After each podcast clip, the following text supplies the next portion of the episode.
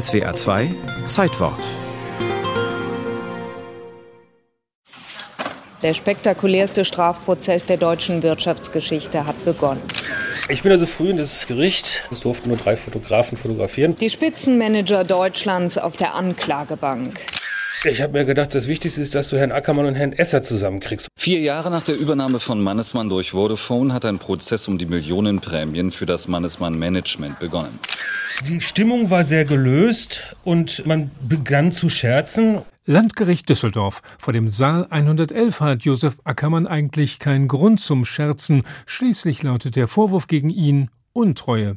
Der Beginn des Prozesses verzögert sich. Die wartenden Journalisten versuchen Smalltalk. Wie fühlt man sich als Neu-Düsseldorfer, Herr Ackermann? Dann, ohne erkennbaren Anlass, hebt er die rechte Hand. Als Fotograf reagiert man dann erstmal mechanisch, drückt drauf, lässt den Auslöser laufen. Oliver Berg von der deutschen Presseagentur ist diese symbolträchtige Aufnahme gelungen. Das Victory-Zeichen, dazu die weißen gefletschten Zähne, sie werden in diesem Moment zum Sinnbild für die Arroganz der Wirtschaftsgrößen. Im Gerichtssaal legt Ackermann nach. Zitat Dies ist das einzige Land, in dem diejenigen, die Erfolg haben und Werte schaffen, deswegen vor Gericht gestellt werden. Fast 60 Millionen Euro hatte der Mannesmann Aufsichtsrat mit Josef Ackermann an der Spitze, dem Vorstandschef Klaus Esser und seinen Managern als Belohnung genehmigt für ihre Arbeit in der legendären Übernahmeschlacht um Mannesmann im Jahr 2000.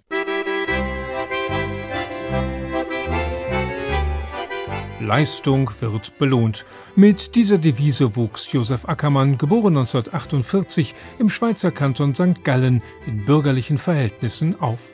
Er studierte und machte eine steile Bankerkarriere, erst in der Schweiz, dann in Deutschland. Als erster Nichtdeutscher wurde er an die Spitze der Deutschen Bank gewählt. Wir sind eigentlich die Repräsentantin Deutschlands für viele in der Welt. In seine Amtszeit fallen die dubiosen Hypothekengeschäfte in den USA ebenso wie die hochriskanten Zinswetten, auf die sich die Kämmerer hochverschuldeter Städte einließen und Millionen verloren. Aber so naiv ist noch niemand, weder ein Kämmerer noch ein Finanzvorstand, um dieses Risiko nicht auch zu kennen und danach zu handeln. Der Prozess am Landgericht Düsseldorf 2004 dauert ein halbes Jahr und endet mit einem Freispruch. Das Gericht befand, Ackermann habe ohne Unrechtsbewusstsein gehandelt. Freispruch ist Freispruch. Allerdings zu früh gefreut. Der Bundesgerichtshof hebt das Urteil auf. Der Mannesmann-Komplex wird 2006 ein zweites Mal aufgerollt. Diesmal ohne Victory-Zeichen. Am Ende wird das Verfahren eingestellt, weil Josef Ackermann drei Millionen Euro an die Staatskasse zahlt.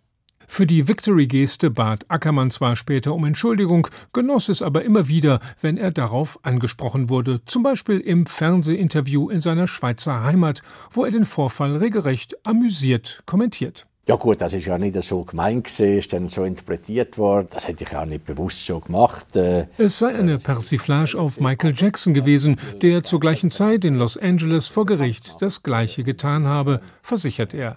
DPA-Fotograf Oliver Berg nimmt ihm das sogar ab. Die Szene dieses Victory-Zeit ist nicht gemacht worden, um das Gericht zu diskreditieren. Das glaube ich nicht.